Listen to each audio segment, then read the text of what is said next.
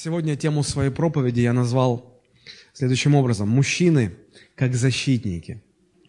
Я думаю, что вы догадались, поскольку мы сегодня накануне э, праздника, который в нашей стране празднуют как День защитника Отечества, буквально э, послезавтра, да, 23 февраля, но уже сегодняшний день, завтрашний день, послезавтрашний день в нашем государстве объявлены выходными днями, днями, когда мы празднуем этот праздник.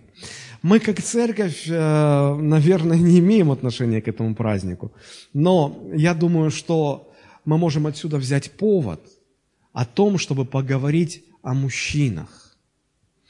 И э, кто-то скажет, ну хорошо, это же праздник не, не всех мужчин, это праздник только защитников Отечества, людей, которые имеют отношение к вооруженным силам, кто служил или кто э, ну, какое-то отношение к армии имеет. Вот. Они же защитники, да? Да, совершенно верно. И я думаю, что эти люди достойны уважения, почтения, того, чтобы их поздравляли, потому что они нас защищают. Но я также хотел бы сказать, что каждый мужчина имеет призвание от Бога быть защитником, по крайней мере, для э, своей семьи, своей жены, своих детей. А если нет семьи, то, по крайней мере, для тех, кто слабее его, кто рядом с ним, но слабее. А он сильнее, он должен защищать. И вот сегодня мне хотелось бы, взяв повод от этого праздника, поговорить о мужчинах именно как о защитниках. А, о мужчинах много нужно говорить. Не просто можно, нужно много говорить. Эта тема, наверное, безграничная. Но сегодня мы остановимся на именно вот э, этой одной грани. Если говорить в целом, то одной из самых крупных проблем в обществе и в церкви является нехватка настоящих мужчин. Нет, вы поймите правильно, все мужчины хотят выглядеть настоящими мужчинами. Правда, мужчины? Так скромно. Ну, все хотят, да. Но не все ими в действительности являются. И я попытаюсь найти причины этому явлению. И э, уж точно – а, постараюсь из Библии показать а, принципы, которые, ну, хотя бы отчасти, хотя бы, хотя бы сделали робкую попытку а, изменить мужчин, помочь им измениться и стать такими, какими Бог хочет их видеть.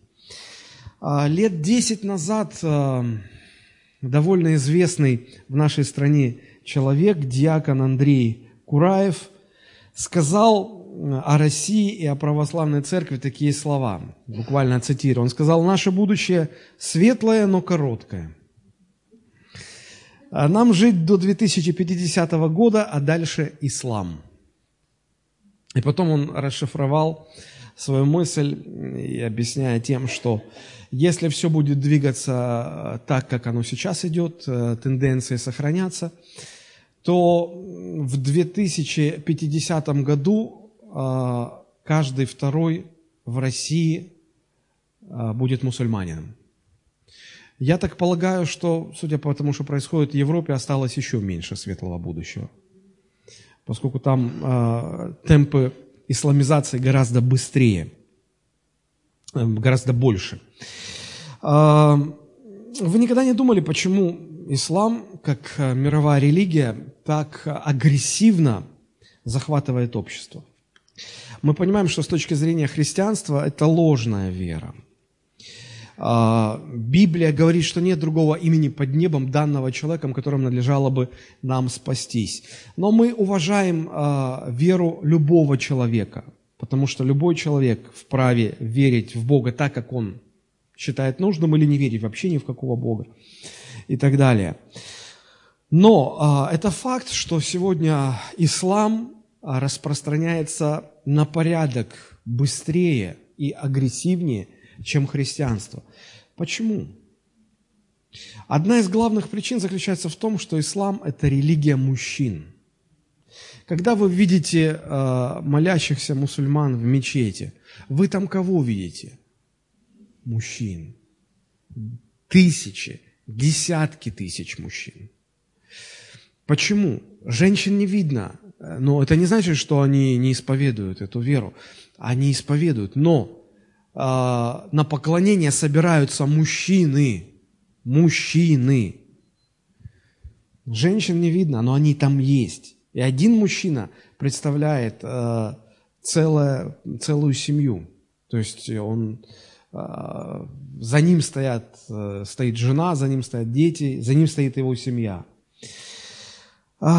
Христианство сегодня, по факту, все больше и больше становится религией женщин и детей. Оглянитесь. Мы в церкви сегодня, посмотрите. Кого больше, мужчин или женщин? Женщины и дети. Мужчины в меньшинстве. Мужчин не затянешь в церковь.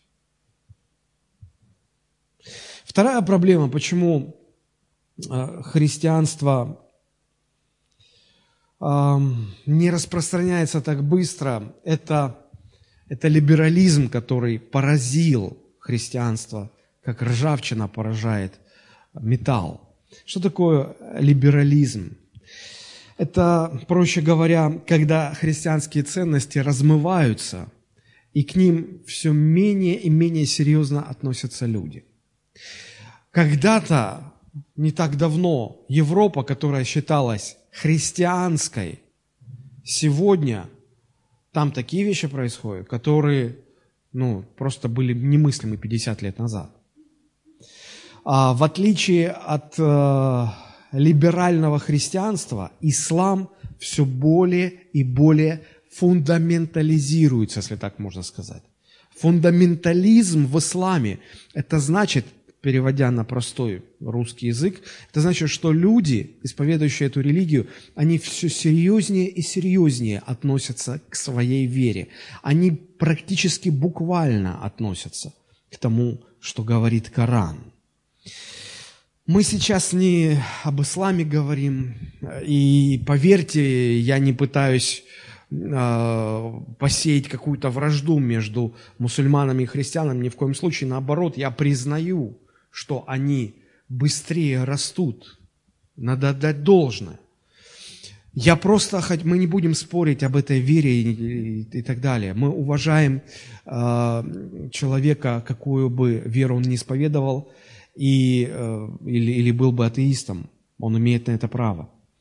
Но по факту вот эти две причины, отсутствие мужчин и либерализм в христианстве, они делают христианство слабым. Мужчины – одна из самых сильных проблем, одна из самых больших проблем. А, я специально интересовался статистикой. Оказывается, в протестантских церквях, я не знаю статистика по католическим и по православной церкви, но в протестантских церквях это страшно на самом деле, то, что я скажу. А, примерно 30-33% протестантских семей через какое-то время разводятся. То есть я, я не о мирских семьях говорю. То есть это, это верующие люди, которые заключают браки. Каждый третий брак в течение первых десяти лет распадается. Это христиане. Почему? Я понимаю, что э, женщины э, тоже э, несовершенны, мужчины несовершенны, но все же ответственность за брак несут мужчины. И слабые церкви, слабые семьи, они слабые, потому что мужчины слабые. Слабость мужского лидерства – Мужчины должны понять, что у них нет выбора, быть настоящим мужчиной или не быть настоящим мужчиной. Если Бог позволил нам родиться людьми мужского пола, то мы должны стать настоящими мужчинами. Мы должны такими стать. У нас нет выбора.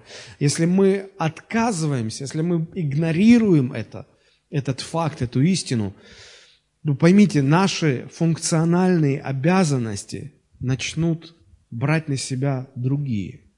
Нет, не мужчины другие, женщины другие.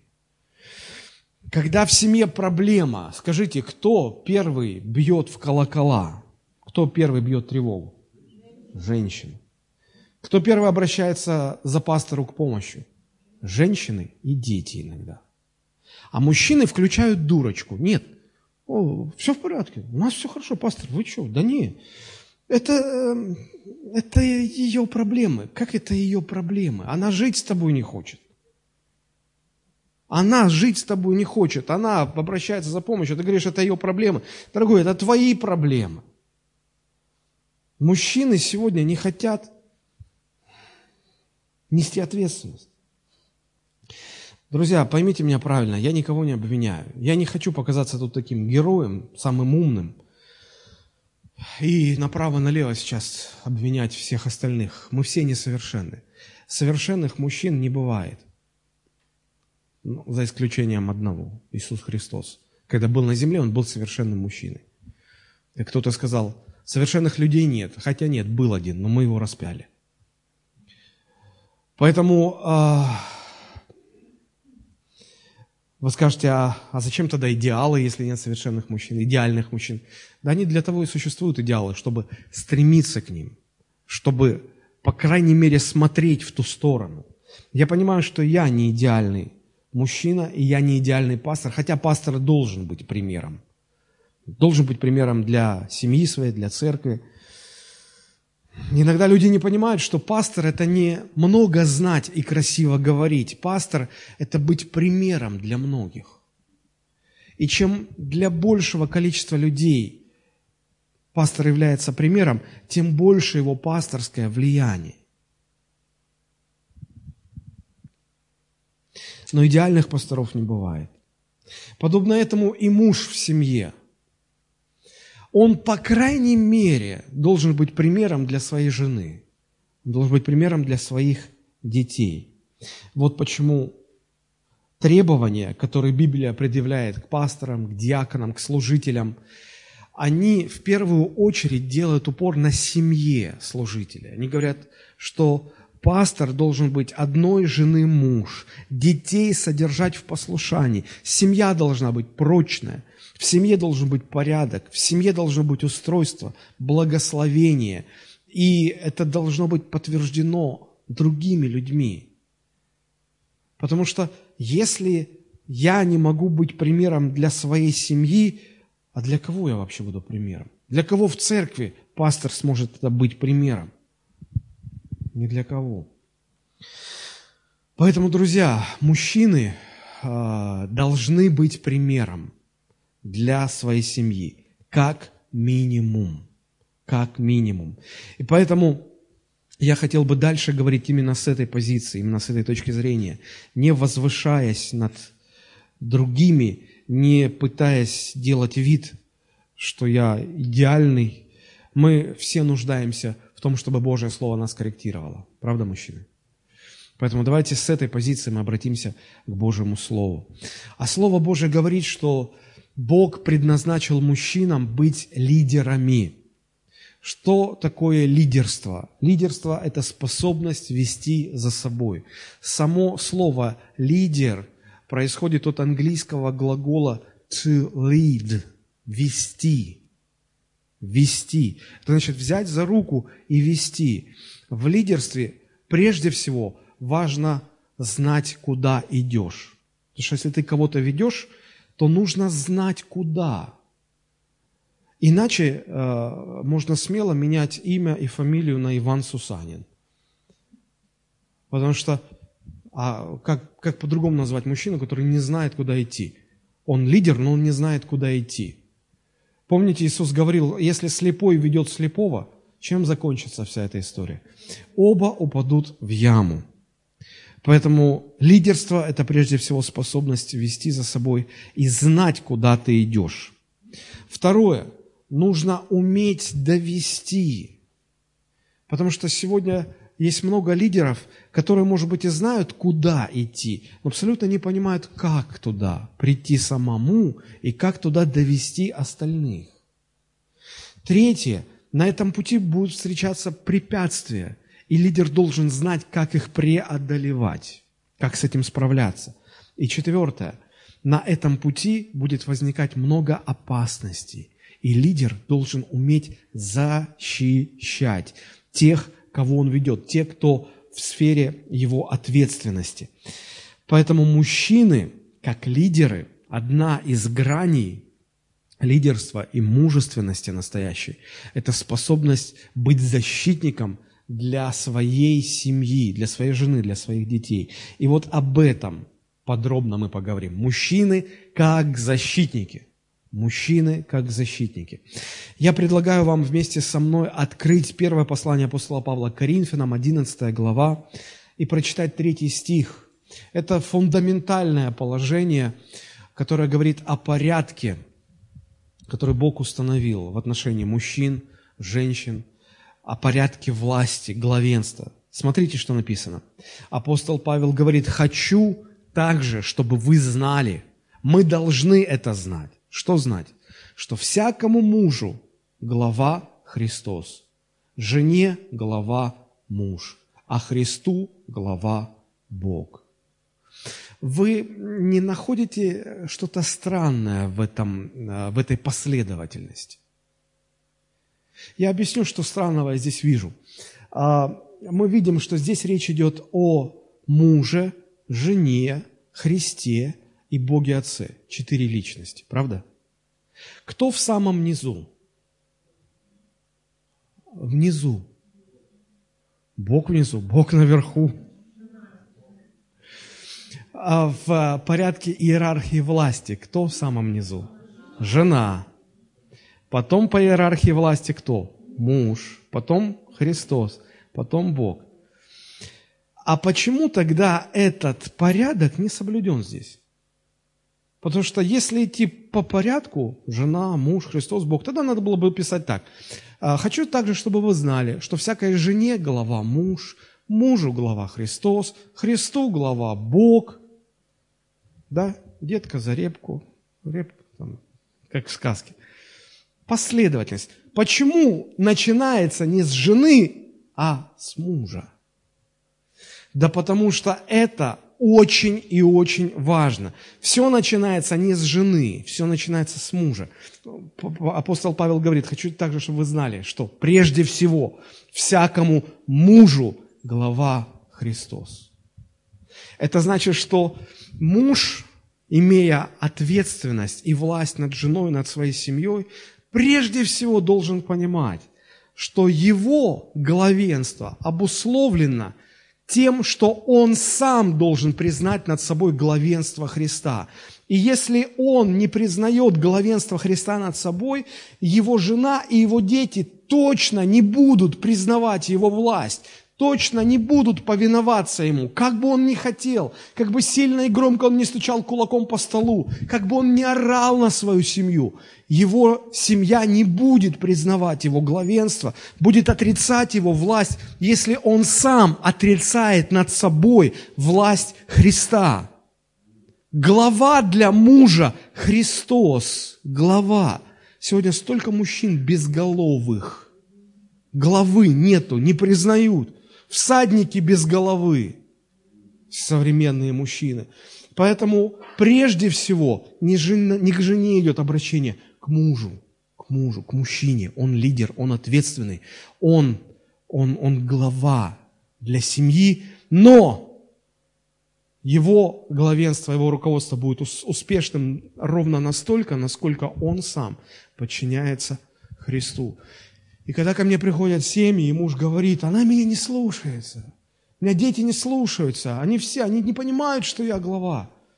Я говорю, подожди, на самом деле все очень просто. Вот в той мере, в какой ты повинуешься Христу, вот ровно в той же мере жена и дети повинуются тебе. Вот, ну, не обольщайся, ну, по-другому не бывает.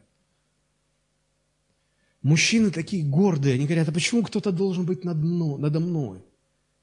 Почему? Я, мне не нужен никакой глава.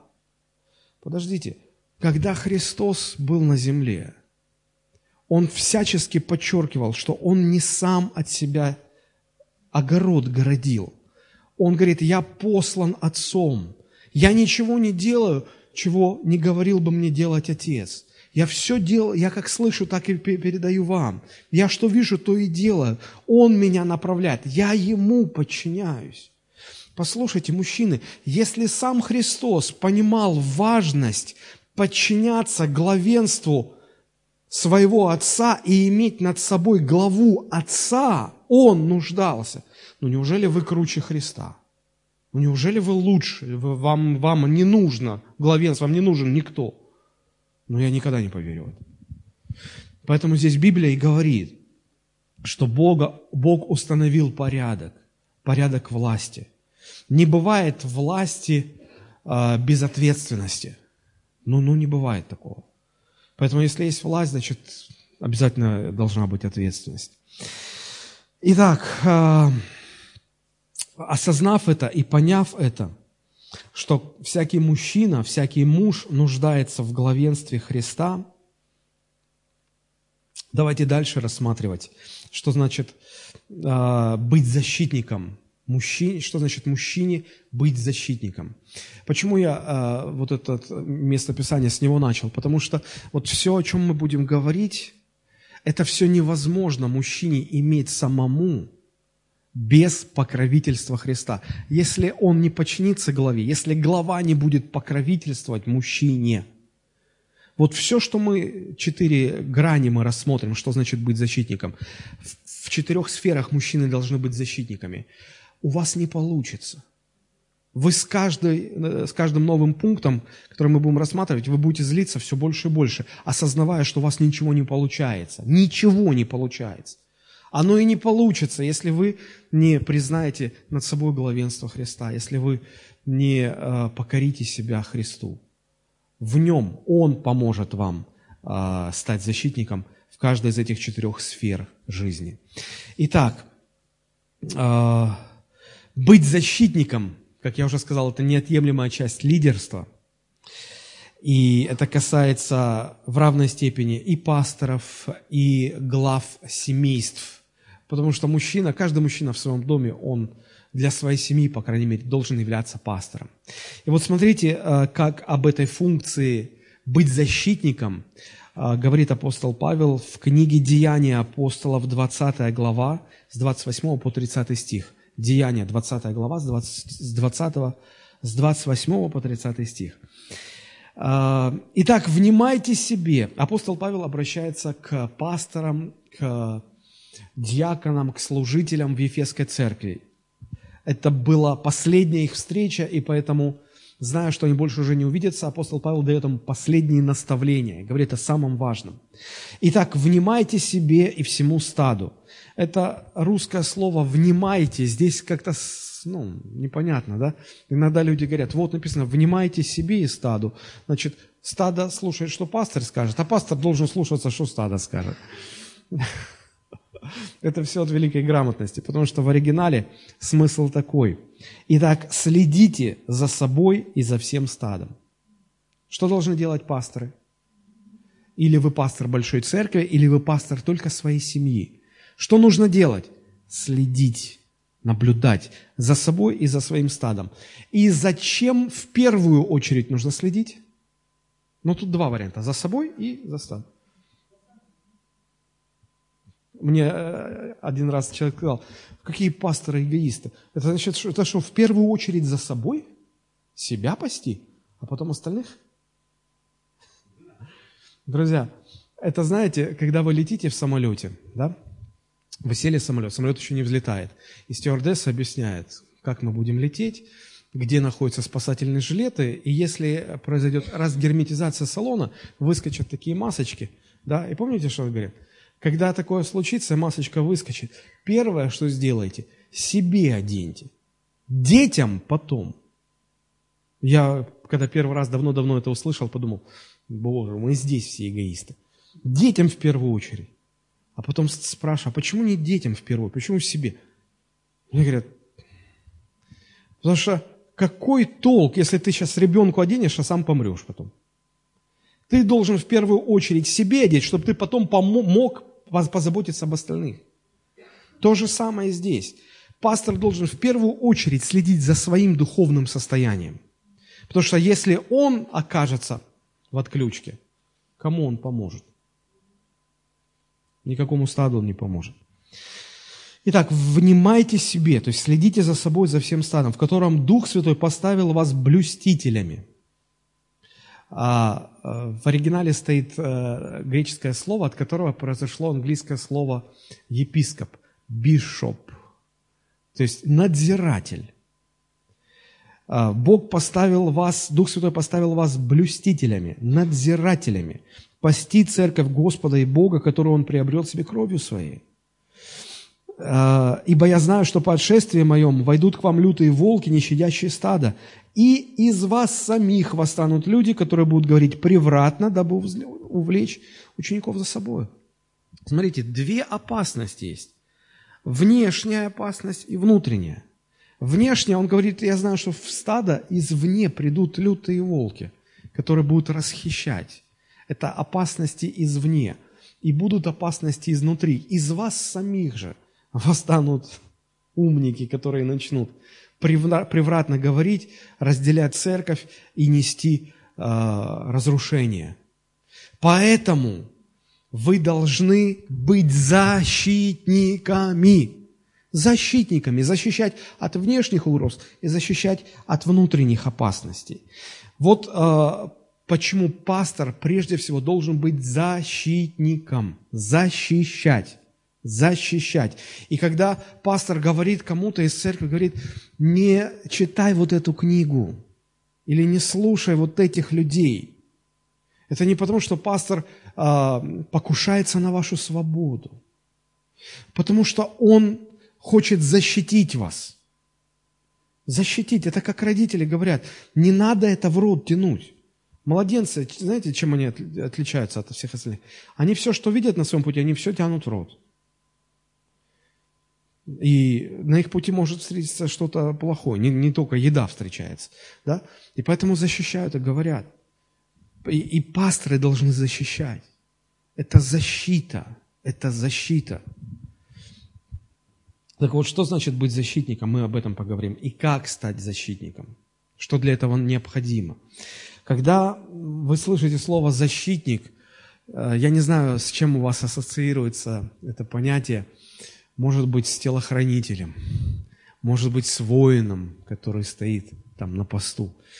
Я не знаю. Но если посмотреть, а, чему учит Библия, то Библия выделяет четыре очень четкие, четко обозначенных сферы, в которых мужчины должны быть защитниками для своих жен и своих детей.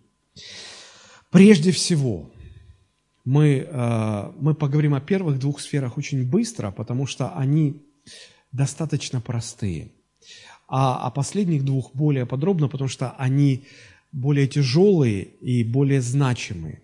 Итак, первая сфера, в которой мужчины должны быть защитниками, это сфера физическая. Посмотрите, мужчина сотворен более сильным человеком, нежели женщина. Сама физиология об этом свидетельствует. То есть женщины, они а, физиологически устроены слабее. Почему?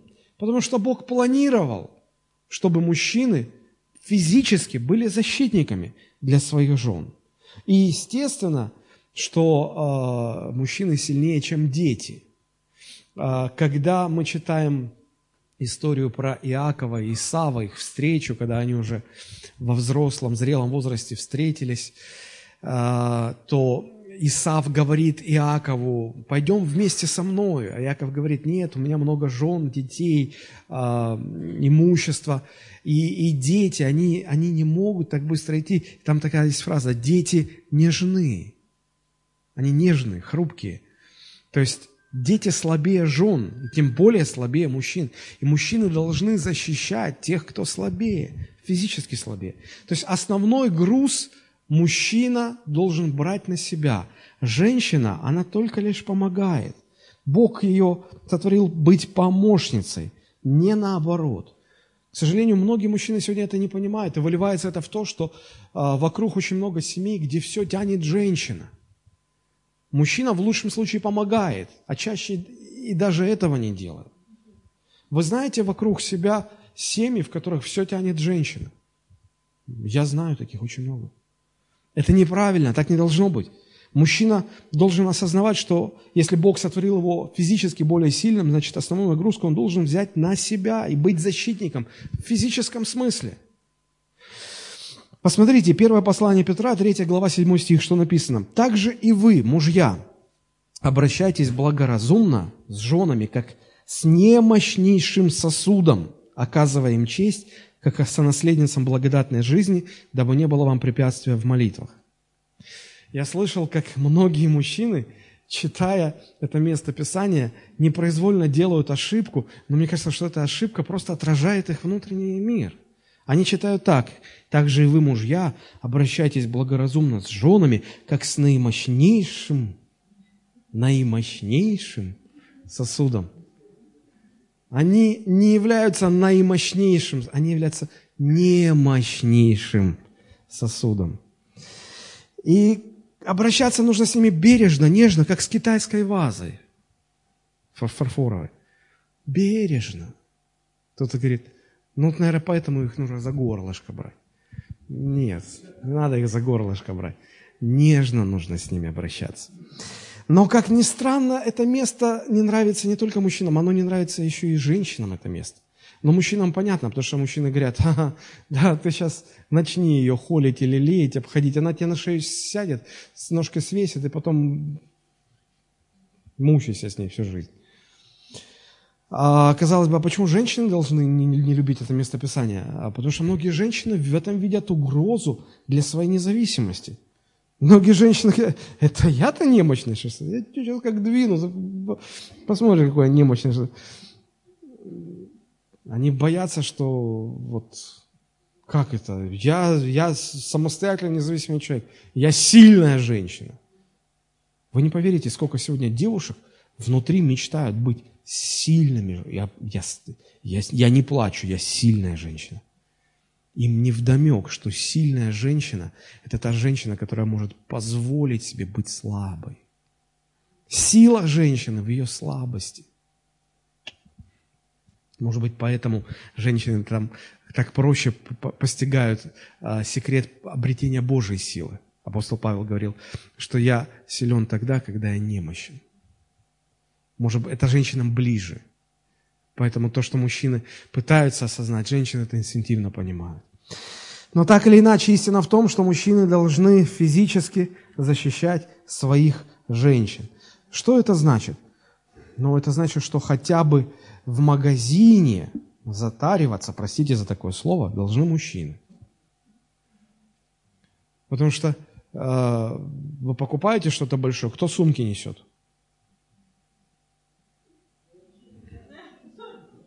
Вы давно были где-то на рынке, на торговой базе? Посмотрите, кто там сумки носит. Мужчины идут рядом и рассуждают, о великом философствуют – а женщины тянут сумки. Хорошо. Ну, вернее, ничего хорошего в этом нету. Но мужчины должны физически защищать. Вот все, что тяжелое. То есть жены не должны, э, я не знаю, там мебель дома переставлять с тяжелым чем-то. Это мужчины должны делать. Мужчины. Когда женщина выходит из машины, мужчина должен дверь открыть. Скажете, мы не буржуи, мы на машину. Ладно, общественный транспорт, женщина выходит, руку подать. А парни, поэкспериментируйте. Вот проедьте в автобусе, выйдите, а потом видите, женщина выходит, подайте руку, она испугается. Она, она испугается. Она подумает, что вы что-то сейчас хотите с ней сделать. Господи, до чего мы дошли? Смотрите, что нам говорит послание к Ефесянам, 5 глава, 28. Послание Ефесянам 5.28, там написано, «Так должны мужья любить своих жен, как свои тела любят. Любящий свою жену любит самого себя, ибо никто никогда не имел ненависти к своей плоти, но питает и греет ее, как и Господь, церковь». Апостол Павел очень хорошо понимал природу мужчин, и он дает такое сравнение, чтобы до мужчин ну точно дошло. Он говорит, знаешь, как надо любить свою жену? Знаешь, как надо к ней относиться? Вот как ты к своему телу относишься. Кто-то говорит, ну как, да мужчины такие, они к врачу идут только когда, не знаю, остаток копья в спине мешает ему спать. Ну, э, может быть. Но я все больше и больше сталкиваюсь с тем, что мужчины к своему телу так трепетно относятся, как некоторые женщины. Ой, там что-то заболело. Ой, сам... А. Этот факт нашел отражение даже в поэзии. Мне кажется, я сейчас вам коротенькое стихотворение прочитаю, вы все поймете, как мужчина относится к своему телу. А, мне кажется, женщина написала это стихотворение. Послушайте, очень коротко. С лицом измученным и серым, на белой смятой простыне, как жертва бешеной холеры, лежит коленками к стене. Протяжно стой, стонет, как при родах, трясется градусник в руках. Вся скорбь еврейского народа застыла в суженных зрачках. По волевому подбородку струится пенная слюна. Он шепчет жалобно и робко, «Как ты с детьми теперь одна?» В квартире стихли разговоры. Ночник горит едва-едва, темно, опущены все шторы. У мужа тридцать семь и два.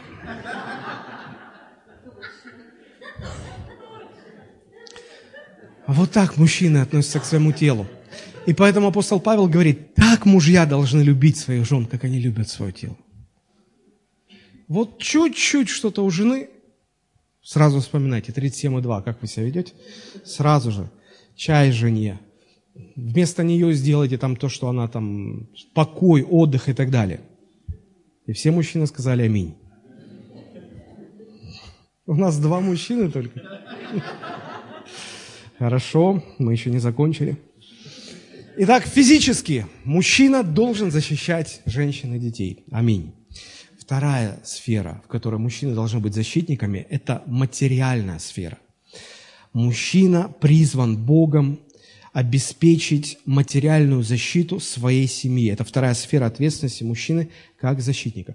Обеспечивать свою семью материально. Вы скажете, ну, да вообще надо так, вот у кого лучше получается, тот пусть этим и занимается. Друзья, а, это пусть без Бога, те люди, которые живут, пусть они так рассуждают. Но если мы живем с Богом, то мы понимаем, что Господь уже четко определил сферы ответственности и для мужчины, и для женщины. Если вы откроете книгу «Бытие», третья глава, то после того, как люди согрешили, Господь описал им, как они будут жить, что входит в сферу ответственности. О, о, о чем, на какую тему Бог говорил с женой? О рождении детей. Потому что Бог очень четко, недвусмысленно, однозначно определил для женщины ее сферу ответственности. Это дети, это дом, уют, это семья, это все, что связано вот с хранением а, домашнего очага, воспитанием детей, рождением детей. Это ответственность женщины. Дальше Бог обращается к мужчине, к Адаму. О чем, на какую тему Бог говорит с Адамом? Посмотрите, Бытие 3 глава с 17 стиха по 19. Адам уже сказал, за то, что ты послушал голоса жены твоей и ел от дерева, которым я заповедовал тебе, сказав, не ешь от него, проклята земля за тебя со скорбью будешь питаться от нее во все дни жизни твоей. Тернии и волчцы произрастит она тебе, и будешь питаться полевой травою. В поте лица твоего будешь есть хлеб, доколе не возвратишься в землю, из которой ты взят, ибо прах ты и в прах возвратишься. А с мужчиной Бог говорит о том, что, дорогой, а твоя ответственность не детей рожать. Твоя ответственность зарабатывать хлеб – Твоя ответственность – обеспечивать материально семью. Твоя сфера – это материальная защита твоей жены, твоих детей, твоей семьи. Ответственность добывать хлеб возложена на мужчин. И даваться мужчинам это будет с трудом. Мужчины, вот почему так трудно нам. Вот почему трудно найти работу, трудно зарабатывать честно, достойные деньги. Тяжело, трудно. Земля противится. Я так понимаю, что раньше земля помогала мужчине. И мужчине легко было это делать. Но грехопадение коснулось и этой сферы нашей жизни. Мужчинам тяжело. Да, это тяжело. И э, мужчина это чувствует. Знаете, иногда мужчина поработает немножко, и пот вытирает, и, и ждет, что женщина скажет, ты мой герой. Ну какой герой? Это нет в этом никакого геройства. Это то, что Бог сказал, ты должен делать. Это ты должен этим заниматься. И ты никакой не герой. Вот и все. Поэтому мужчина должен обеспечить свою семью всем необходимым. Вы скажете, ну, здесь философски можно к этому подходить. Что значит всем необходимым? У кого-то супчик жидковат, у кого-то жемчуг мелковат. Поэтому необходимым. Понятно, у каждого свои запросы, но, как бы там ни было, а, существует четыре основных принципа, которые мужчина должен понимать. Первое. Мужчины должны быть прилежными в материальном обеспечении своей жены. То есть не лениться, в переводе с греческого. Не быть ленивыми. А, можно сказать, ну что, ну, ну, ну мы все ленивые, лень это такое безобидное качество характера. Друзья, на самом деле лень это не безобидное качество характера. Лень это прямая форма поклонения самому себе. Лень это поклонение себе любимому. Поэтому мужчины должны избавиться от этого врага, победить свою лень. Второй принципиально важный момент. Мужчины должны подходить к работе разумно. Не надо распыляться, быть э, сразу на трех работах и на всех трех работах сторожем. А, мужчины должны вглубь идти. То есть мужчина должен ну, развиваться. Выбери одну сферу и углубляйся, стань там специалистом. Помните, как Мартин Лютер, Лютер Кинг говорил, э, ты можешь быть дворником, но будь лучшим дворником. Если ты будешь самым лучшим дворником, весь мир э, придет к тебе, чтобы ты подметал их улицу. Поэтому э, подходите к работе разумно, это поможет вам быть э, добытчиком. Третий очень важный принцип. Мужчина должен иметь э, финансовую дисциплину и должен уметь управлять деньгами. А, знаете, э, это так просто такое небольшое наблюдение. Очень часто я слышу, как люди деньги, которые они зарабатывают, э, причем там зарабатывают 3 копейки, называют это финансы. Фин, вот а, мои финансы я, может быть, ошибаюсь, но мне кажется, что финансы это, это то, что проходит от слова, происходит от слова финансирование. Да? А что такое финансирование? Это когда направляются а, денежные потоки для обеспечения каких-то проектов. Это сфера бизнеса, это сфера инвестирования, это сфера, может быть, благотворительности, это какие-то большие проекты. Их финансируют. Поэтому эти деньги называются финансы. А, те э, три копейки, которые вы зарабатываете, чтобы обеспечивать свою семью, это не финансы. Поверьте, это просто деньги, личные деньги. Это, это сфера личных денег. А, причем, знаете, чем меньше мужчина зарабатывает, тем громче он об этом кричит, о том, что он добытчик. Кто-то сказал, а, деньги кричат, а богатство говорит шепотом. В этом есть определенная мудрость. Поэтому мужчины должны уметь не только зарабатывать, но мужчины должны уметь управлять деньгами, вести э, учет денег. В вашем смартфоне или в вашем компьютере должна быть финансовая программа, с помощью которой вы ведете учет. Если вы не умеете управлять деньгами, если вы не умеете тратить деньги, расходовать деньги, управлять деньгами, сберегать деньги, приумножать деньги. Вы постоянно будете в долгах. У вас постоянно будет от зарплаты до зарплаты. Более того, э, мужчина должен учить свою жену, учить своих детей финансовой грамотности, управлять деньгами. Потому что если этого не делать, вы зарабатываете, а они тратят направо-налево. Знаете, мне кажется, я понимаю, что э, во всех семьях по-разному. И э, часто так бывает, что кто-то один зарабатывает, а другой на ижди... ну, нельзя сказать на иждивении, а другой не зарабатывает, скажем так. И вот э, ко мне время от времени обращаются с вопросом, а кто должен заниматься распределением денег в семье? Муж или жена?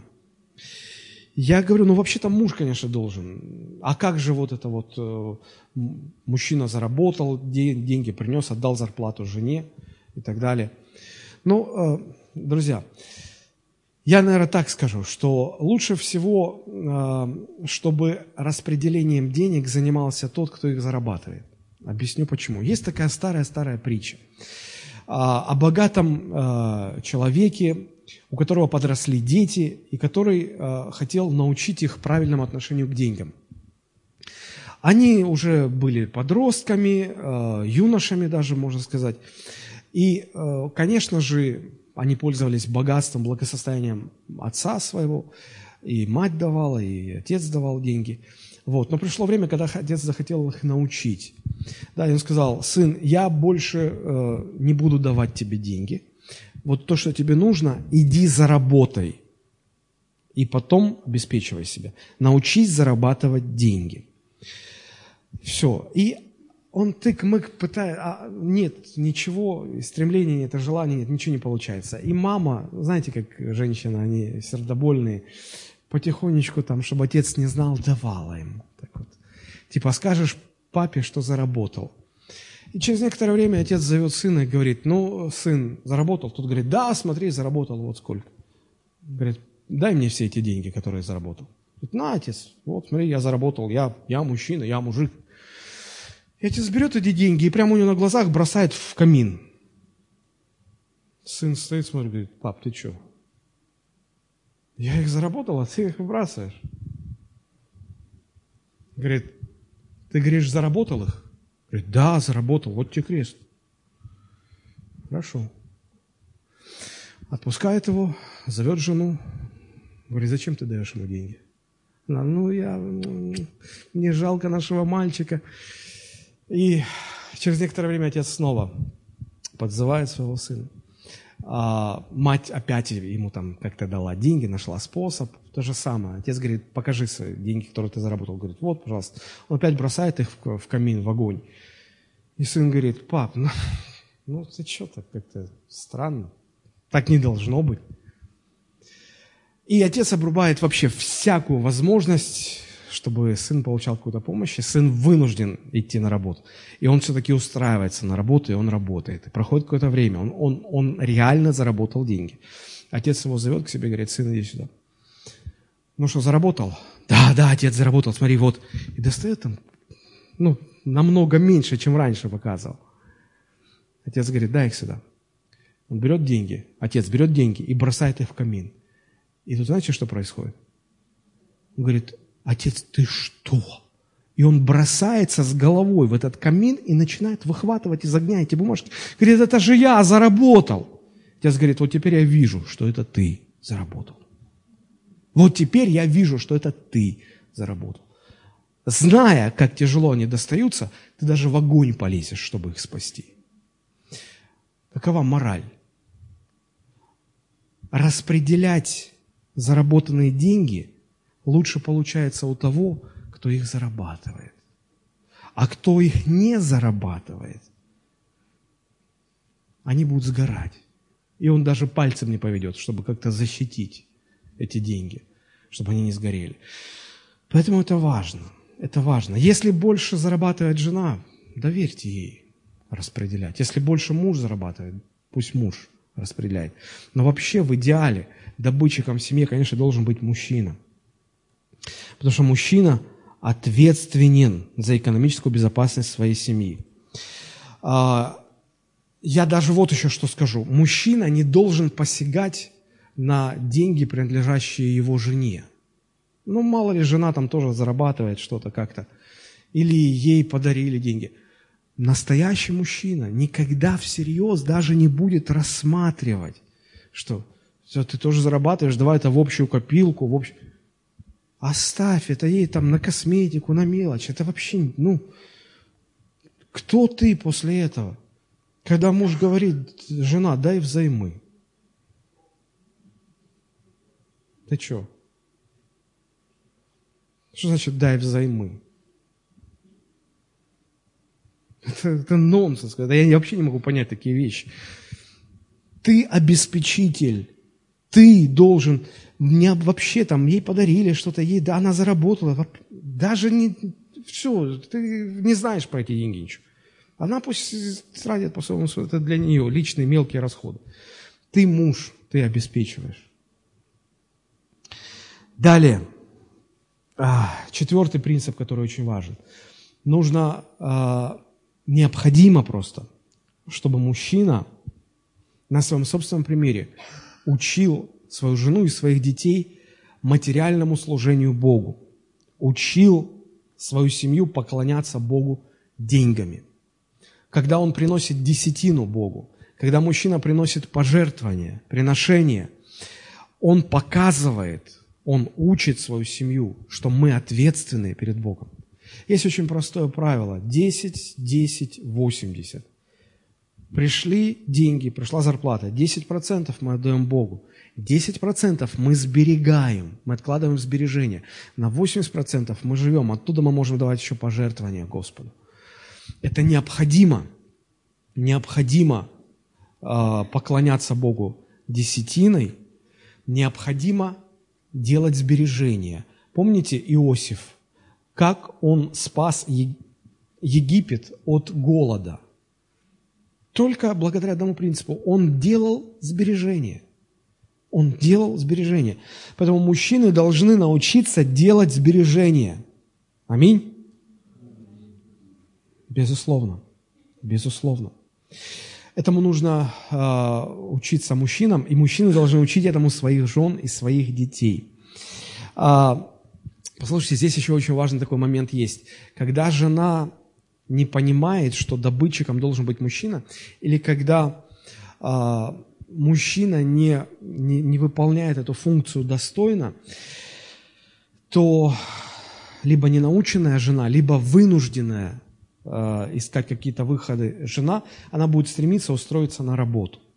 Я понимаю, могут быть разные ситуации. Муж заболел, поэтому жена вынуждена работать. А, муж потерял работу, жена вынуждена работать. И, и так далее, и так далее, и так далее. Всякое может быть. Но бывает, знаете, э, почему женщины стремятся на работу? Бывает, что муж зарабатывает и хватает, в принципе, на жизнь, но хочется больше. Хочется дом получше, там, машину получше, хочется больше уровень, лучше уровень жизни иметь. И поэтому женщина идет тоже устраиваться на работу. И это неправильно. Почему?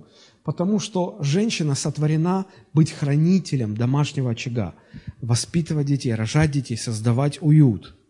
Женщины не понимают, к сожалению, что если они а, пойдут на работу для того, чтобы иметь более высокий уровень жизни, им придется за это расплачиваться. А знаете, чем придется расплачиваться за ваш более высокий уровень жизни? Вашими детьми.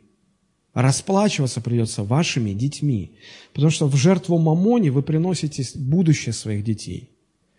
Потому что дети вас уже не видят. Вы нанимаете нянечку, гувернантку, Пусть они сидят с ними, а мы в бизнес ударились. Вы расплачиваетесь своими детьми. Почему? Потому что мужчины созданы для того, чтобы обеспечивать финансовую защиту семьи полностью, а женщины, чтобы в это время занимались домом, детьми, воспитанием. Это очень важно. Работа, ну, речь не идет о том, что жена должна просто ничего не делать, на работу не ходит, сидит на диване и целыми днями смотрит сериалы. Нет, жена работает по дому.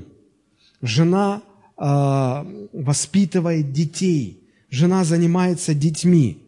К сожалению, многие люди не понимают, что вот такая работа женщины, она порою сложнее и тяжелее в разы, чем работа мужчин. Мои дети ходят в школу, и жена, общаясь с классными руководителями э, наших дочерей, она мне рассказывает, говорит, э, когда узнают, что я не работающая мама, ну, я не езжу на работу, на меня сгружают все. И когда я отказываюсь, они говорят, ну, женщина, вам стыдно, вы же не работаете нигде. То есть они не понимают, что э, муж обеспечивает, муж добытчик, и он, он взял это на себя только лишь для того, чтобы жена могла дома не отдыхать, не сериалы смотреть, а заботиться о доме, заботиться о детях, чтобы дети не росли без матери, с нянечками, с гувернантками, чтобы мать могла передать своим детям, особенно если это девочки, мать им нужна. Воспитать их. Это тяжелейшая работа. Как язык поворачивается, говорит, вы же не работаете. Она работает. И работает тяжелее, чем многие мужчины. Поэтому это важно понимать. Но, к сожалению, этот труд часто недооценивают. Итак, а, вторая сфера, где мужчины должны быть защитниками, это экономическая защита.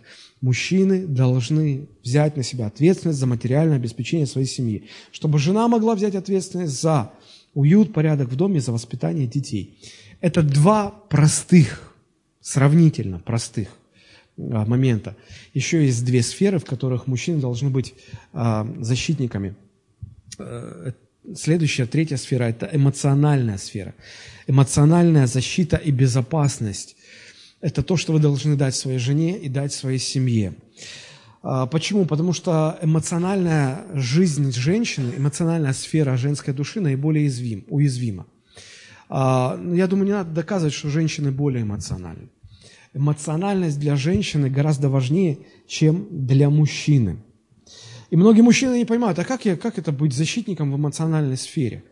Слушай, я вот э, сумки тебе ношу, деньги тебе приношу, что тебе еще надо?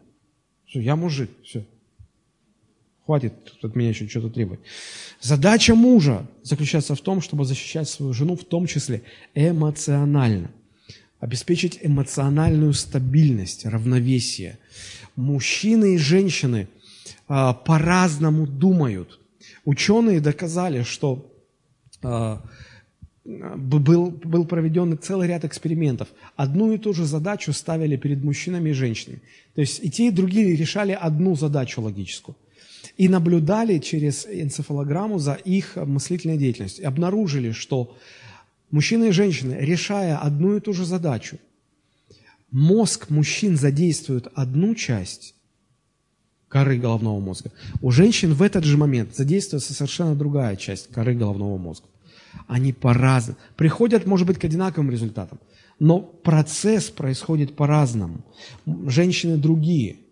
Помните э, этот знаменитый ролик про гвоздь? Да, когда э, женщина сидит с, лбом в, с, с гвоздем во лбу. И мужчина говорит, ну, послушай, проблема в том, что я торчит гвоздь. Она злится, говорит, хватит про этот гвоздь говорить. Ты выслушай меня, ты не понимаешь, я переживаю. У меня такое чувство, как будто у меня в голове что-то сверлит. Я когда свитер на себя одеваю, у меня свитер рвется. Тут говорит, ну потому что у тебя гвоздь в голове. Опять ты про этот гвоздь. Слушай, выслушай меня. Хорошо, хорошо, хорошо. Давай. Говори. И мужчина сидит, слушает так. Ты говорит, знаешь, такая боль ужасная. Говорит, да, да, не могу понять, что происходит. Я буквально разваливаюсь на части, как будто что-то в моей голове прокручивается тут. Да, я тебя понимаю. Ой, я тебе сочувствую. И та такая за руку его берет, милый. Ну вот, вот, вот можешь же, когда хочешь. Даже не знаю, как с этим справиться. Пыталась понять, решить, не знаю, что делать. Говорит, да-да-да, я тебе сочувствую. Дорогой. И лезет целовать, и гвоздем в его лоб так. И он говорит, слушай, ну хватит, ну вытащи ты этот гвоздь. Опять ты за этот гвоздь. То есть, если кто не понял. Когда женщина к вам обращается с проблемой, мужчина думает, что нужно проблему решить. Он говорит, раз, два, три, вот решение, все, свободно. Женщина говорит, ты не понял. Ты не, ты не понимаешь, ты не любишь меня. Мужчины, маленький секрет. Когда женщины к вам обращаются с проблемой, это не значит, что они хотят решения от вас услышать. Совершенно нет. Все, что вам нужно, это слушать и сочувствовать. Выделите время и говорите, да, да, да, как я тебя понимаю? Ой, тебе так тяжело. Давай я сейчас тебе заварю чай, мы сядем, и ты мне все расскажешь. Правда, женщина? Я помню, один пастор рассказывал, говорит, «А, моя жена потеряла паспорт, а нам в аэропорт уже ехать. Она говорит, дорогой, я паспорт потеряла. И он говорит, сейчас я найду. Быстро полазил, нашел, говорит, вот. Она говорит, ты меня не любишь. Подожди, у тебя проблема, я решил, что не так? Не, ну я хотела бы, чтобы мы с тобой сели вместе, ты выслушал, как мне тяжело, как я переживаю по этому поводу. Уже осталось полчаса до выхода, а нам самолет, а мы вдруг не полетим, накроется наш отпуск. Ты бы посочувствовал, мы бы вместе помолились, ты бы обнял меня, поцеловал меня. Он говорит, слушай, мы бы точно так не улетели. У тебя проблема, вот тебе решение. Мужчины, женщинам не надо решения. Им надо сочувствие. Почему? Мы по-разному устроены. И для них эмоциональная стабильность нужна. Их успокаивать нужно. И, их, им нужно дать почувствовать, что они с вами, как за каменной стеной. Пусть есть нечего, пусть одеть нечего, но им нужно вот это чувство, что они за вами, как за каменной стеной. Женщина, я правду говорю или нет? Конечно. А мы думаем, что тебе надо еще, деньги зарабатываю, диваны перетаскиваю, ты ничего не делаешь, по спа своим всем ходишь, что тебе еще надо? Им нужна эмоциональная защита, эмоциональная стабильность. Мужчина должен быть эмоциональным стабилизатором в семье. А, что это такое? Я помню, когда я был маленьким, у нас в семье, ну, э, если кто лет 40 назад был ребенком, то вы помните, какие были телевизоры тогда. Да, это огромные такие ящики. И всегда под нашим телевизором стоял другой ящик, чуть поменьше. Я когда спрашивал у родителей, что это такое, они говорят, это стабилизатор. Я говорю, а зачем он нужен? Потому что он так э, грелся, так зудел. Я говорю, что он делает? Ну, поскольку мы без отца жили, э, мне мама и бабушка сказали, что ну так нужно – Спустя года я узнал, для чего это нужно. Оказывается, напряжение в сети постоянно скачет. Сила тока в сети постоянно меняется. И когда такой нестабильный ток подается на электрические приборы, которые чувствительны, они могут просто выйти из строя, перегореть. И поэтому э, между электрической сетью и электрическим прибором используется стабилизатор. На входе в стабилизатор идет нестабильный ток стабилизатор его стабилизирует. И на выходе, какие бы скачки на входе не были, на выходе всегда одно и то же напряжение, всегда нужная сила тока. И прибор работает хорошо. Вот таким вот стабилизатором, только эмоциональным, должны быть вы для своей жены, для своей семьи. Вот что значит эмоциональная э, стабильность и защищенность. То есть, как бы сильно ни качала лодку вашей семьи, какие бы э, ураганы не случались, вы стабилизируете. Вот очень э, яркий пример – это Иисус а, в лодке с учениками. Помните? Это был конец дня, Иисус утомился, и он на корме лодки прилег и уснул, он спит. Вдруг поднимается буря, лодку начинает раскачивать. Ученики э, трудились меньше, поэтому спать не очень, видимо. Вот. И ученики в панике, ага, все, что мы погибаем, Боже мой, все, завещание пишем, там, что, вот, что делать, сейчас разобьемся, лодку бросает, шторм, молнии, уже темно, ветер, дождь по лицу хлещет. Они вспомнили, о, а Иисус где? Смотрят, а он спит все спокойно. И они такие, давай его будить, Иисус, наставник, тебе что дела нет, мы тут погибаем, мы сейчас все умрем, все умрем, все умрем. Иисус просыпается, спокойный, встает, говорит, а что вы так переживаете? Но если я с вами, никто не умрет. И он встает спокойно и говорит, ну почему у вас веры так мало? И говорит ветру, утихни. И море говорит, перестань. Стихает ветер, успокаиваются волны, и наступает такая тишина. Лодка уже не качается, и ученики, что это? И такой мир, такой покой. И они, кто же это? Что он и бурю так успокаивает? Иисус был этим стабилизирующим фактором. Вот таким же стабилизатором в эмоциональной сфере должен быть мужчина для своей жены, для своей семьи. А как стать таким стабилизатором? Но все начинается с того, что мужчина сам должен иметь мир в себе. Когда что-то случается, когда проблемы приходят, не надо биться в истерике по комнате. Все пропало, все пропало, шеф, все пропало, все, я умру, меня уволят, э, придут коллекторы, они убьют сначала тебя, потом они убьют меня или нет, сначала убьют меня, а потом тебя. Какая разница, мы все умрем. Ну, я видел таких мужчин, которые в панике мечутся. Прежде всего, мужчина должен сам стабильно, спокойно успокоиться, все, себя стабилизировать. Далее, вы на практике окружающим должны доказать, что вы способны погасить любую бурю, разрешить любую проблему. После этого вы этим зарабатываете репутацию себе, да? И только дальше вы, имея эту репутацию, можете просто самим своим одним присутствием, только ли приходом, стабилизировать любое волнение. Когда я был новообращенным еще, мне было 18 лет, когда я обратился к Господу, и первые два года я ходил в церковь, как обычные ну, прихожане.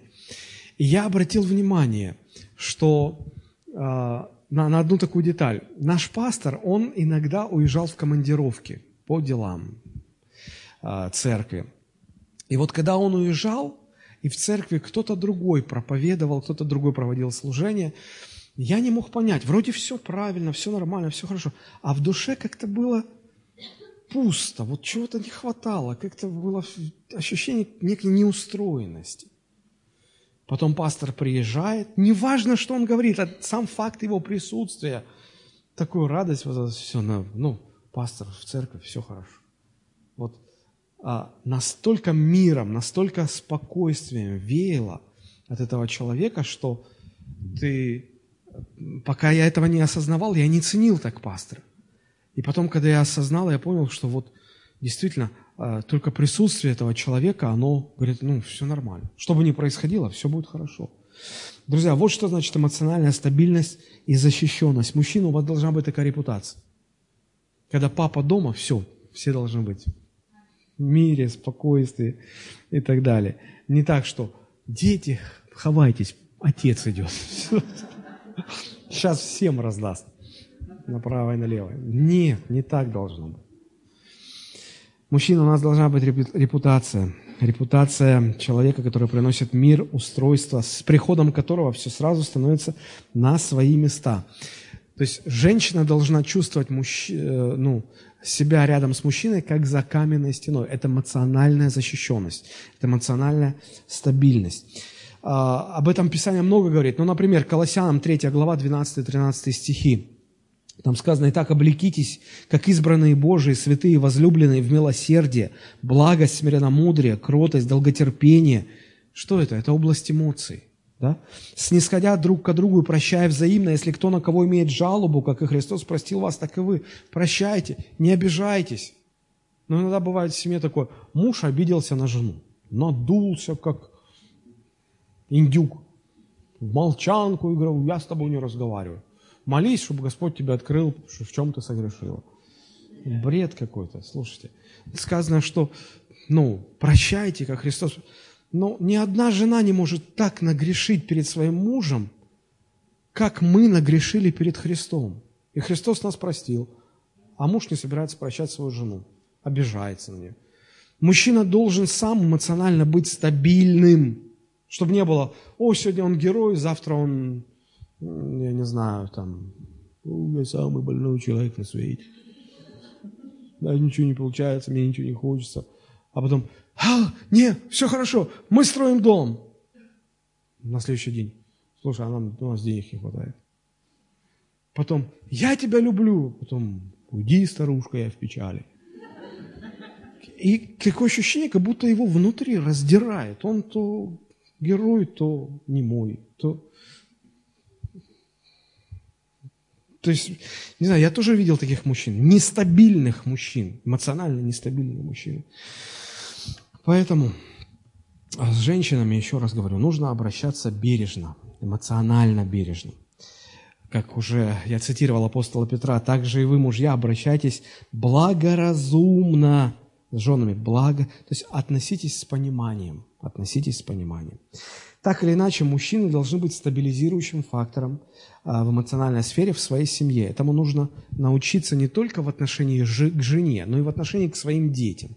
Посмотрите, послание к Ефесянам 6.4, там сказано, «И вы, отцы, к мужчинам это, не раздражайте детей ваших, но воспитывайте их в учении и наставлении Господнем». И дети, да-да-да, пастор, пожалуйста, вот про это. А то папа кричит на меня, папа что-то от меня требует.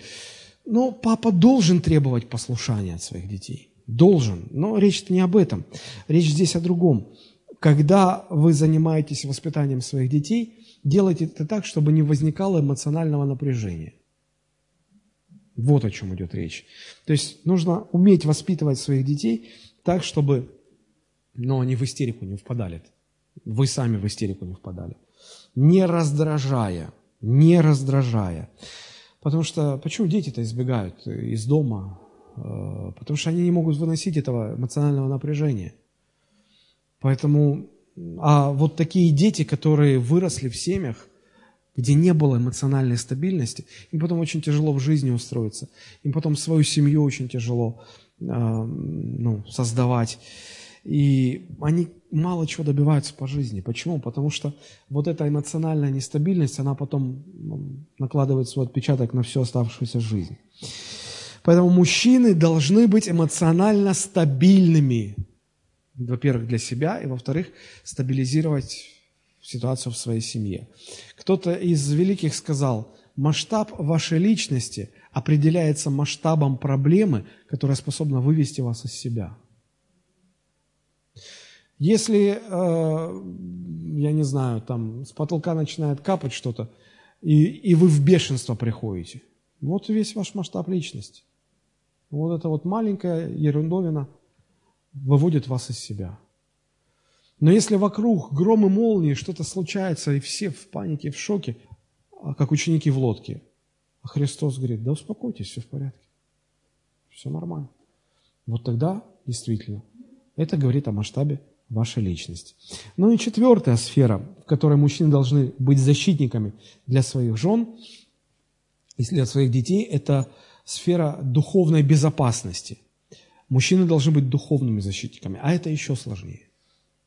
Сумки поднести или деньги заработать – это проще, чем быть эмоциональным стабилизатором. А вот быть э, духовным защитником для своей семьи – это даже это сложнее, чем предыдущие три сферы. Но духовная сфера семьи, она самая важная, потому что мы, мы не раз говорим в церкви, говорили уже в церкви, что духовная сфера это, – это область причин. А, причины счастливой или несчастливой семьи, они всегда находятся в духовной сфере. Поэтому а, мужчина должен быть духовным человеком, а, чтобы нести духовную ответственность или ответственность за духовное благополучие, за духовную безопасность своей семьи. Некоторые мужчины говорят, не-не, стоп, я же не пастор. Ну, я не умею так, мне не дано. Если ты стал мужем, значит, Бог тебе дал уже власть, тебе дано. Если не хочешь этой ответственности, тогда не женись, вот тогда будет не дано. Но если ты уже муж, значит, тебе уже дано, просто ты не взял еще. Ты не берешь этой ответственности, а надо бы. Что такое духовное лидерство и духовная безопасность? Мы э, ответ на этот вопрос находим в книге Второзакония, 6 глава, с 1 по 9 стих. «Вот заповеди, постановления и законы, которым Господь повелел э, научить вас, чтобы вы поступали так в той земле, в которую вы идете, чтобы овладеть ею». Чтобы устройство было, что нужно – Дальше. «Дабы ты боялся Господа Бога твоего по все постановления Его и заповеди Его, которые заповедую тебе, соблюдал, и ты, и сыны твои, и сыны сыновей твоих во все дни жизни, дабы продлились дни твои. Что нужно, чтобы продлились дни, чтобы устройство было? Бояться Господа и соблюдать Его Слово. Итак, слушай, Израиль, и старайся исполнить это, чтобы тебе хорошо было. То есть, что нужно, чтобы хорошо было? Соблюдать Слово. Чтобы вы размножились, как Господь Бог отцов твоих говорил тебе, что Он даст тебе землю, где течет молоко и мед. Итак, Четвертый стих, смотрите. «Итак, слушай, Израиль, Господь Бог наш, Господь един есть. Первое, что должно быть у мужчины, это личное познание Бога.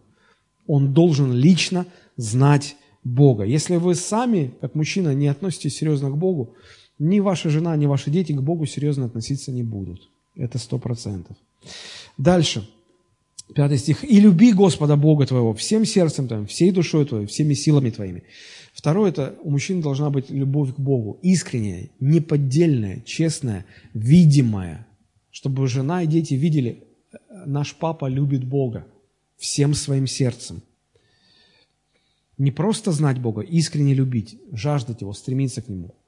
Потому что без этого ничего не получится.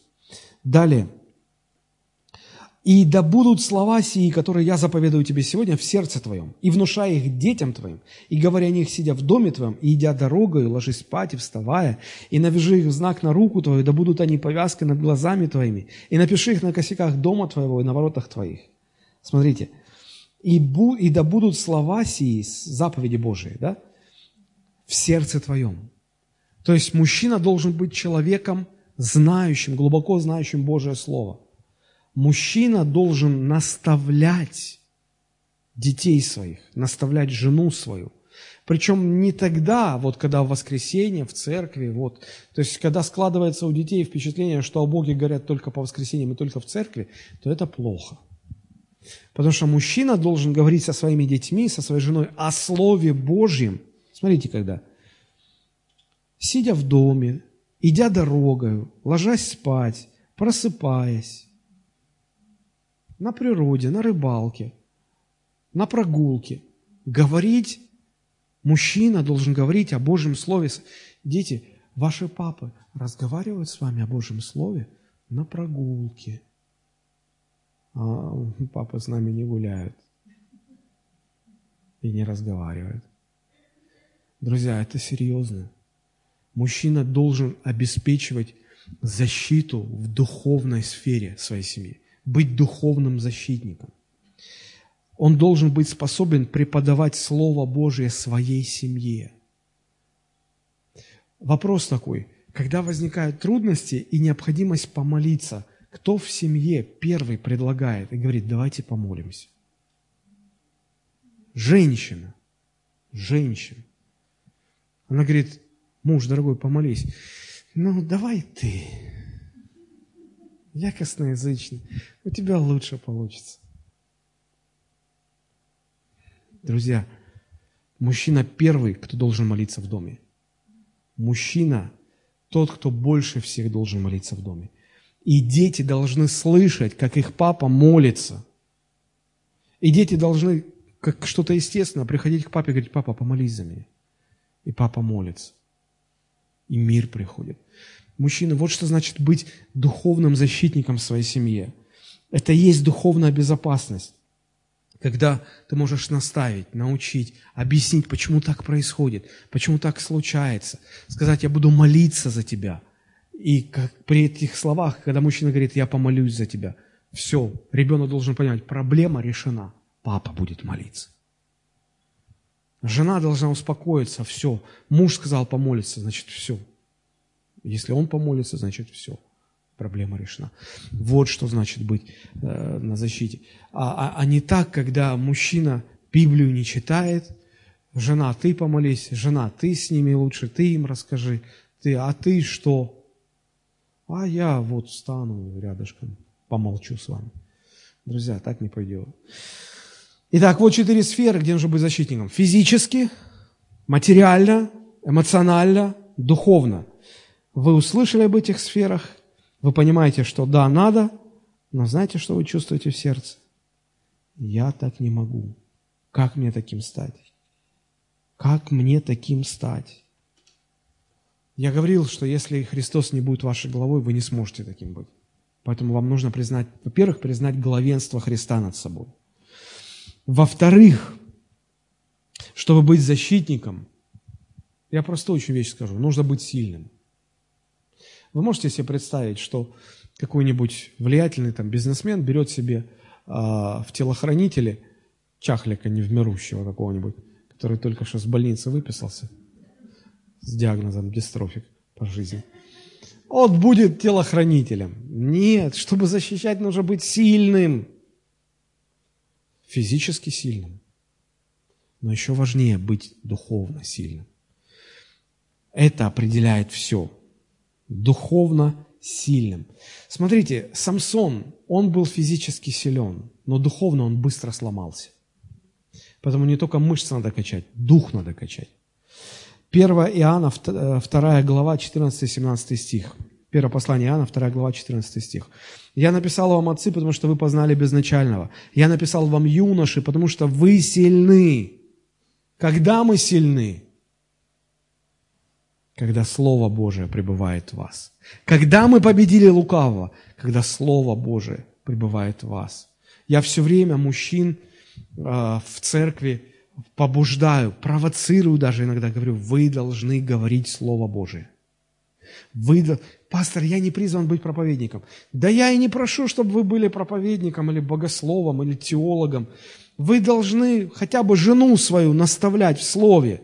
Потому что если вы не будете это делать, вы не можете быть сильным. Не можете быть сильным, не можете быть защитником. Вот и вся математика. Вот и вся математика. Вспомните, э, Давида, да, когда Давид пришел, принес еду своим братьям, которые на войне были. А война в чем заключалась? Выходил Голиаф, здоровенный такой мужик, и матом всех крыл. Говорил, дайте мне одного, кто сразится со мной. Если он меня одолеет, мы все будем рабами вам. Если я его одолею, без боя вы все сдаетесь. И Давид приходит, приносит еду, и вдруг выходит Голиаф, и начинается история. И все эти защитники Отечества прячутся. Давид говорит, это что такое происходит? Слушай, иди отсюда, видишь, тут этот дурак. Все, уходи. Давид говорит, подождите, а кто этот необрезанный, что так поносит войско Бога Израилева? Смотрите, мужики здоровые стояли и боялись. Пришел этот пацан, 17 лет, смелый, мальчик, слабенький еще, но в духе он сильно говорит, а кто этот необрезанный? Сразу такая деталь подмечена была. Он не в завете с Богом. Он на что надеется? Давид говорит, дайте мне что-нибудь, я ему сейчас голову снесу. Откуда такая смелость? Ему дали э, снаряжение, одежду, он померил, тяжеловато. Снял все, взял привычное себе, проща у него была, камешков набрал и побежал навстречу Голиафу. А Голиаф обиделся. Говорит, вы что мне какого-то пса шелудивого? Я вам серьезно, я, я от вас воина просил, а вы мне пацана ставите. Вы меня обижаете. И Давид отвечает, ты идешь на меня с мечом и копьем, а я иду против тебя во имя Господа Бога моего, которого ты позоришь. И я думаю, что когда эти слова слышал Голиаф, у него вот тут что-то заёкало. Потому что то, как Давид говорил эти слова – обнаруживала в нем высочайший дух, силу духа. Он не боялся. Он шел и говорил, Бог мой, которому я служу, Он даст мне победу. Мужчины, вы можете быть физически не очень сильными, но когда Голиаф приходит в вашу жизнь, угрожает вашей жене, вашим детям, и каким бы он ни был огромным, вы должны выступить против него силой духа своего – а эта сила будет только тогда, когда Слово Божие будет жить в вас. Слово Божие пребывает в вас. Вы победили лукавого, победили Голиафа. Вы сильны тогда. И когда вы сильны, посмотрите дальше, 15 стих, 16, 17. Не любите мира не того, что в мире. Кто любит мир, в том нет любви очи. Все, что в мире, похоть плоти, похоть очей, гордость житейская. Это вот все, что восстает. Это, это, это голиафы, которые восстают на нас. Похоть плоти. Как много мужчин повержены этим Голиафом. Они смотрят порнографию. Они за каждой юбкой готовы бежать. Они не способны победить себя. Почему? У них дух слабый. Они изменяют. В мире мужчины не верят. Я помню, а, в каком-то фильме я смотрел, когда отец выдает дочь замуж – И э, дочь отправила, а с будущим, значит, мужем, с женихом разговаривает, говорит, слышишь, я понимаю, что мы все мужики, будешь гулять, гуляй так, чтобы она не знала. Если она узнает, я тебя убью. То есть вопрос даже не стоит, будешь или не будешь. Будешь. Просто делай так, чтобы она не знала. Мужчины не понимают, как это не изменять своей жене. Ну, это невозможно. И когда рассказываешь, я своей жене, сколько вы лет живете? Я говорю, 19 лет. Ты ни разу не изменял? Я говорю, нет. Да ладно. Ты вот жене своей бреши, я знаю, как жизнь устроена. Друзья, это, это серьезно. Настоящий мужчина – это духовная категория. Это не физическая и тем более не физиологическая категория. Это духовное понятие. Быть настоящим мужчиной – это духовное определение.